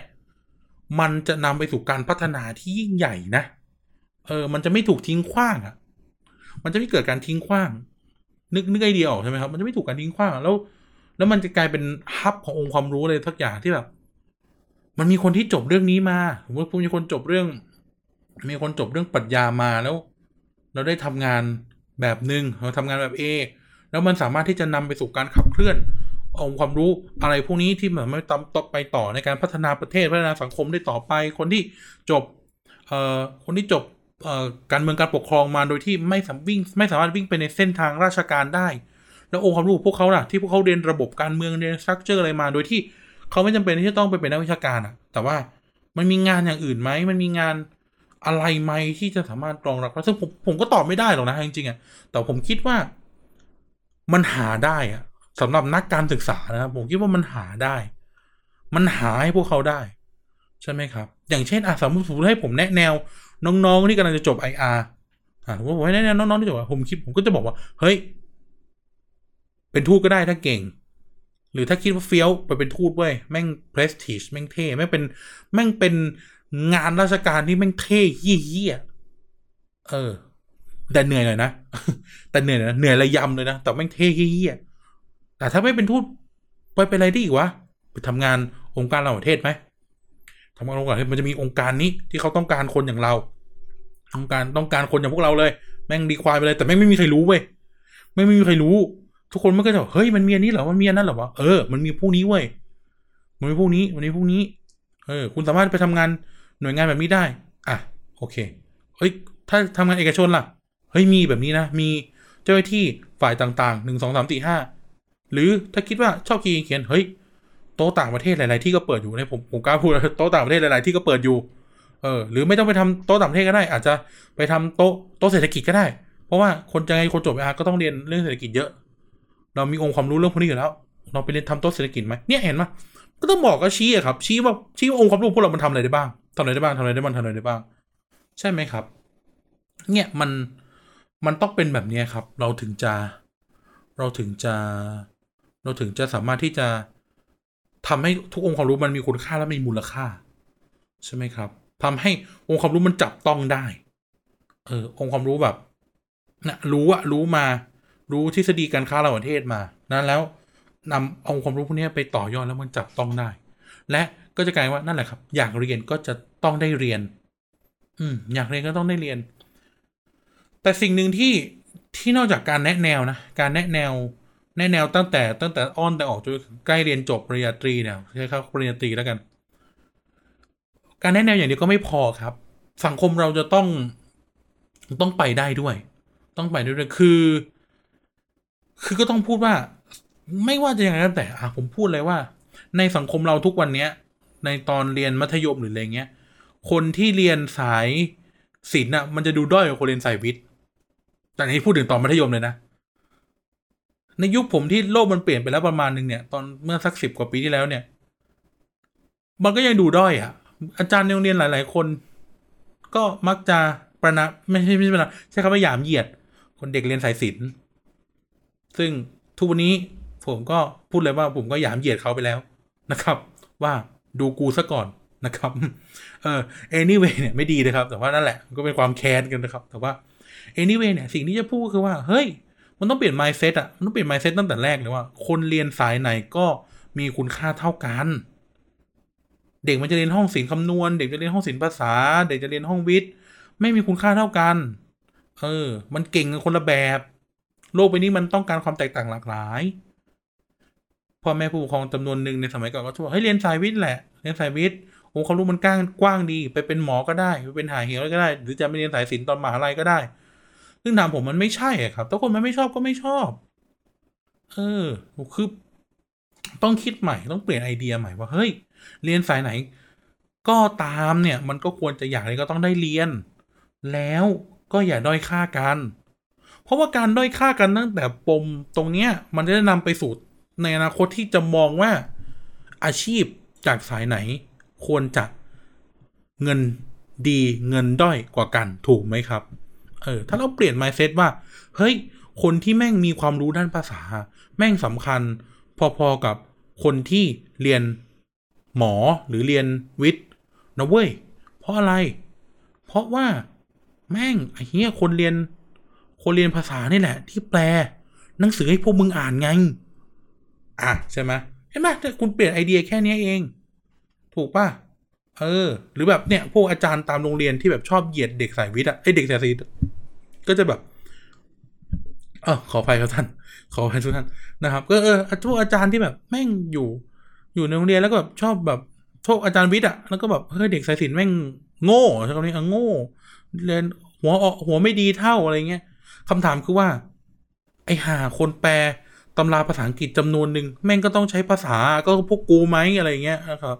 นั่นแหละ แต่ทางกลับกันอะ คนเรียนสายศิลป์เฮ้ยคนเรียนสายก็ต้องภูมิใจนะครับ ภูมิใจในตัวเองที่ว่าเออ เราเราได้เรียน เราได้เรียนสิ่งที่สามารถนำไปเป็นวิชาชีพได้นะ แล้วเราก็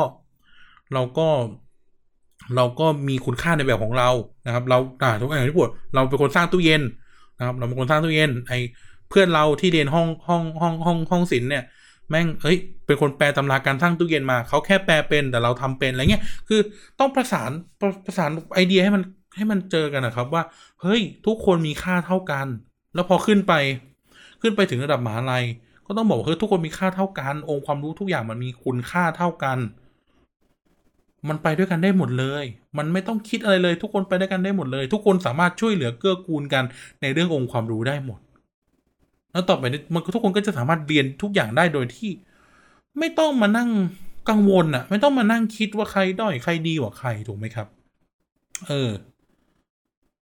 ที่สำคัญก็คือว่า เมื่อเราสามารถเปลี่ยนไอเดียทั้งหมดว่ากายเทนเนี่ยมูลค่าของมันก็จะเท่ากันละเราก็จะไม่มองว่างานอะไรมันถูกกว่างานอะไร แน่นอนครับ ผมก็ยังมองว่ามองแบบคนคนคนที่เชื่อในระบบตลาดนะว่า แน่นอนนะครับว่าในเมื่อเมื่อคิดเมื่อคิดในเชิงระบบตลาดเนี่ยเออมันก็จะต้องมีงานจำนวนหนึ่งแหละที่เงินเดือนมันแพงกว่าเพราะมันเป็นที่มันเป็นที่ต้องการถูกไหมครับเออหลักเศรษฐศาสตร์ง่าย ๆ แต่ในทางกลับกันเนี่ย mindset บางอย่างหนึ่งก็ควรจะถูกเซตว่าเออแต่ที่จริงแล้วทุกอย่างมันก็ควรจะพอๆกัน ไม่ควรจะหนีกันมากใช่ไหมครับเออ pay grade ของมันเนี่ยไม่ควรจะไม่ควรที่จะแบบดูเยาะดูด้อยดูอะไรมากกว่ากันนักนะครับแต่ผมก็ยอมรับนะว่า สุดท้ายแล้วเนี่ยมันก็เป็นตัวแปรที่ควบคุมไม่ได้นะครับ มันเป็นตัวแปรที่ควบคุมไม่ได้ เออ มัน มันมูลค่าของมันจริง ๆอะ อืม ซึ่งซึ่งเราทำไม่ได้ หรือบางทีหรือ หรือเราหรือบางทีเราทำได้ แต่ว่ามันไม่ใช่เรื่องง่าย ใช่ไหมครับ เออ มันมีมูลค่าของคนที่เขาเขารู้เรื่องรู้เรื่อง A อะ มากกว่ารู้เรื่อง มากกว่าคนที่เขารู้เรื่อง B เออแล้วคนที่รู้เองก็ก็จะได้รับได้รับคอมเพนเซตหรือค่าตอบแทนที่ที่ดีกว่าซึ่งผมก็มองว่าไม่ใช่เรื่องแปลกอะไร แม้กระทั่ง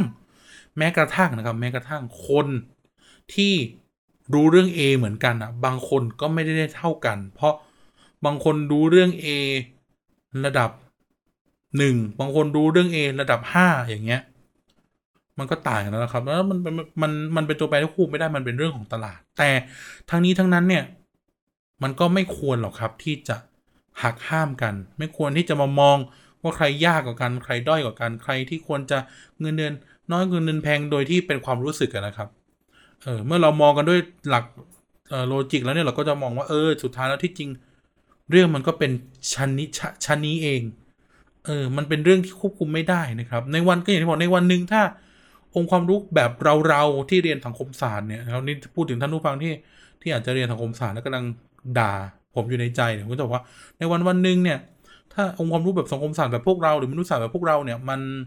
มันดูมีมันมีคุณค่าในเชิงตลาดในเชิงเศรษฐกิจขึ้นมาเนี่ยเออเจ้าขุนมูลนายเขาต้องการคนไปตั้งสำนักบัณฑิตเหมือนเมืองจีนอะ่ะเหมือนหนังเหมือนเหมือนหนังจีนอะ่ะ เราก็คงจะ สบายกว่านี้นะ ในในในแง่หนึ่งนะครับ เราควรจะแฮปปี้กว่านี้นะ เราควรจะได้เงินเดือนที่แพงกว่านี้นะ แต่ณเวลานี้เนี่ยมันอาจจะเราอาจจะต้องดิ้นรนมันจะต้องกระโดดกระโดดหยุมหัวกันไปก่อนว่า เฮ้ยครูจะต้องถีบตัวเอง ก็อันนี้ก็ประสบการณ์ตรงครับนี่ก็ประสบการณ์ตรงที่มาแชร์ท่านว่า พวกเราก็ถีบตัวเองมาเยอะเหมือนกัน พวกเราก็ต่อสู้มาเยอะเหมือนกันจนกระทั่งพวกเรามายืนตรงนี้ได้มามาอยู่ได้เนี่ย เพราะว่า สุดท้ายเราเราเราเชื่อมั่น เราเชื่อมั่นว่าเราอยากใช้ เราอยากใช้องค์ความรู้นี้ในหน้าที่การงานแบบนี้นะครับ อืมเราเราไม่อยาก ไม่อยาก ไม่อยากกระโดดเข้าไปในในตลาดแรงงานขนาดนั้น ซึ่งเราก็สร้างที่ทางของตัวเองขึ้นมา ซึ่งซึ่งมันจะไปได้ถึงไหน ก็พูดกับท่านตรงๆ ว่าผมพวกผมก็ไม่รู้ว่าว่าการจัดรายการต่างๆ หรือการทำคอนเทนต์การขีดขีดเขียนเขียน การคิดงานนู่นเขียนการนี่ โดยที่ใช้องค์ความรู้ที่ที่มีมาที่ร่ำเรียนมา อย่างตรงๆใช้ทั้งหมดเนี้ยมันจะไปได้ถึงไหนก็ไม่รู้แต่ตอนนี้เราก็เราก็เราตอนนี้มันเป็นมันเป็นแบบงานที่ทำด้วย passion และศรัทธาไปแล้วนะครับ ซึ่งมันมันก็ต่างกันออกไปนะครับ แล้วก็เราก็คิดว่าณปัจจุบันจุดที่เรายืนก็ compensate เราเต็มที่เหมือนกันก็ไม่ได้แย่นะครับ แต่ทั้งนี้ทั้งนั้นก็คือ เราเริ่มต้นจากเราอยากเรียนก็ต้องได้เรียน เราเราอยากเรียนสายศิลป์ภาษามา เราอยากเรียนสังคมศาสตร์มาเราเราแล้วก็เราก็อยากทำงานที่เราอยากทำซึ่งซึ่งก็เป็นกำลังใจให้ทุกคนที่ที่กำลังต่อสู้อยู่ แต่คิดว่านั่นแหละครับ ทั้งหมดทั้งมวลก็คือว่าเราไม่จำเป็นต้องมาเถียงกัน เราไม่จำเป็นต้องมาเถียงกัน หรือไม่จำเป็นต้องมาด้อยค่ากันนะครับ ไม่จำเป็นต้องด้อยค่ากันว่าใครเรียนอะไรดีหรือเด่นหรือ หรือหรูหราหรือหมาเห่าอะไรมากกว่าใคร เรา ทั้งหมดทุกคนมีคุณค่าเท่ากันนะครับ เราเรียนยากเหมือนกัน ไม่มีใครเรียนง่ายผมกล้าพูดไม่มีใครเรียนง่าย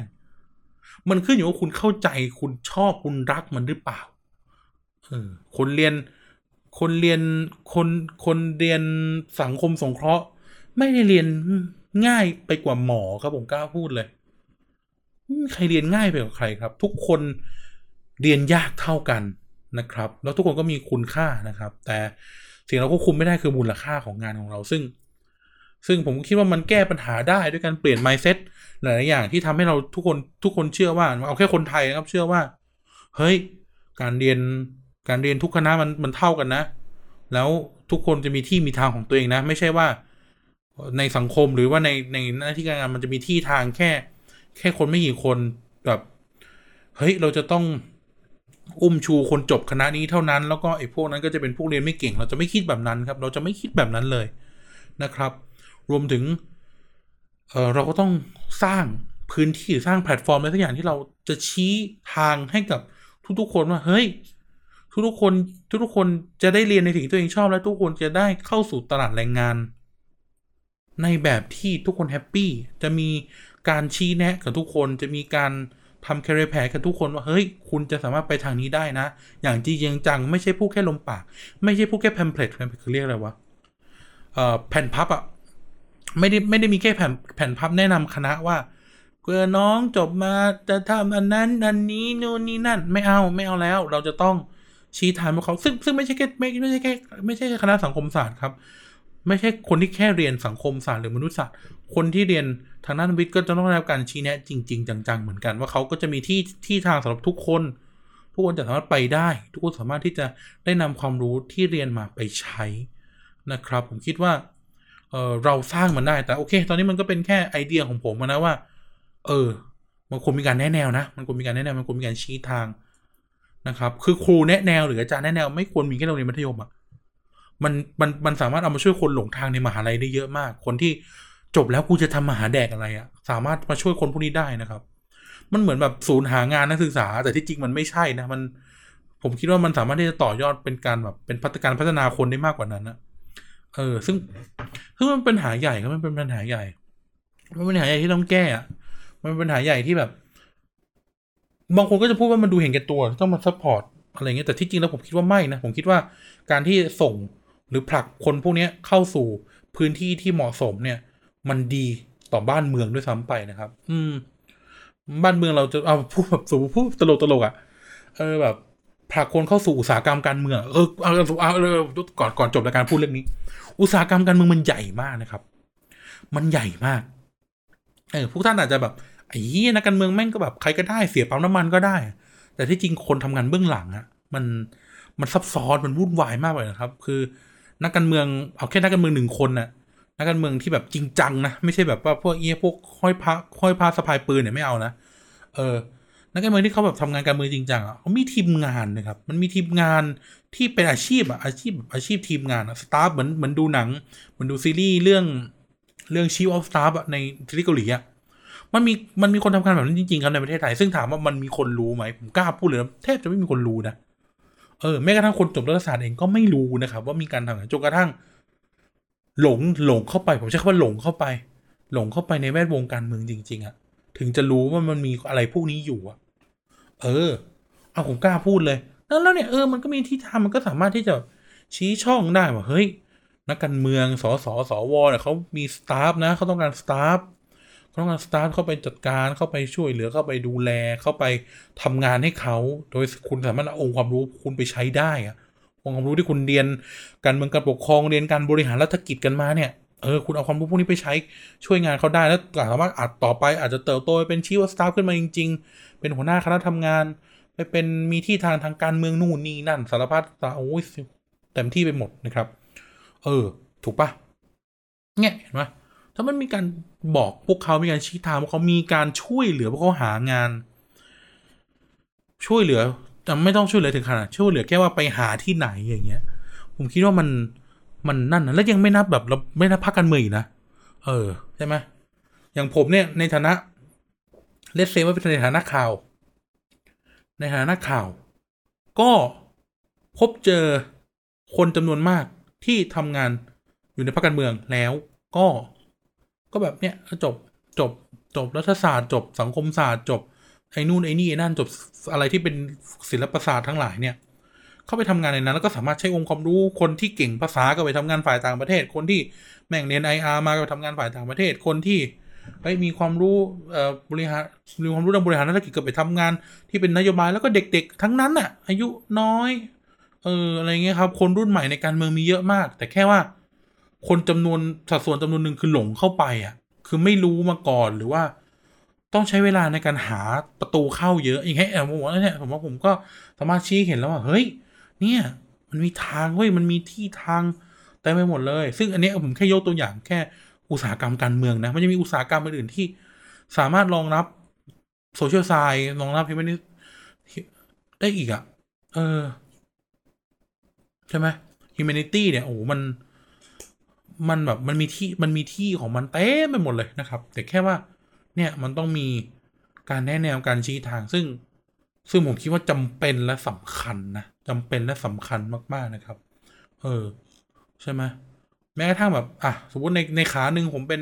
ผมเป็น journalist เนี่ยในขาหนึ่งผมเป็น academic เนี่ยก็เจอคนจำนวนมากที่เข้าไปทำงาน academic ให้กับอุตสาหกรรมการเมือง ถูกปะครับ มีคนที่เข้าไปทำงานที่เป็นเหมือน เหมือนเวลาเราดูดูสภา ดูเขาเรียกนะ ดูอภิปรายไม่วางใจอย่างเงี้ยคำถามคือว่า อะผมพูดเลย ผมพูดแบบไม่กลัวโดนยิงอะคุณคิดกันจริง ๆ เหรอวะ ว่าสอสอแม่งจะหาข้อมูลได้เองอะสอสอแม่งจะ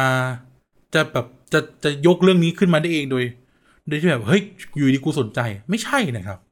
สอสอจำนวนหนึ่งอภิปรายด้วยการที่ทีมงานชี้มานะครับ ทีมงานจำนวนหนึ่งทำงานแบบ academic ก็คือไปวิจัยมา เออ ไปวิจัยมา ไปหาข้อมูลมา ไปเตรียมข้อมูลมา เออ ไปเตรียมมา ไปเขียนมา ไปแบบทำ report ขนาดใหญ่มา เพื่อที่จะมาเสนอบรรดานักการเมืองว่า เฮ้ย เราควรจะเล่นเรื่องนี้ตอนอภิปราย เราควรจะด่าคุณในด่านายกแบบนี้ด้วยเรื่องนี้เราไปขุดคุ้ยมาแม่งขบวนการ IO โกงเงินชาติไทยกันได้เนี่ย ทุกอย่างแม่ง เนี่ย ในขาเนี่ยบางคน คือมันก็จะต่างกับพวกที่ทำงานพรรคเหมือนกันนะมันก็จะมีเว้นแต่ต่างต่างกับพวกที่เป็นแบบ staff อีกแบบหนึ่งมันก็จะมีคนที่ทำงาน academic แบบเนี้ยที่จะแบบคอย support อะคอยเอาองค์ความรู้อะไรบางอย่างมามาใช้ แล้วก็เอามาให้อย่างนี้ใช่ไหมครับ เออเนี่ยเห็นปะมันไปได้ มันไปได้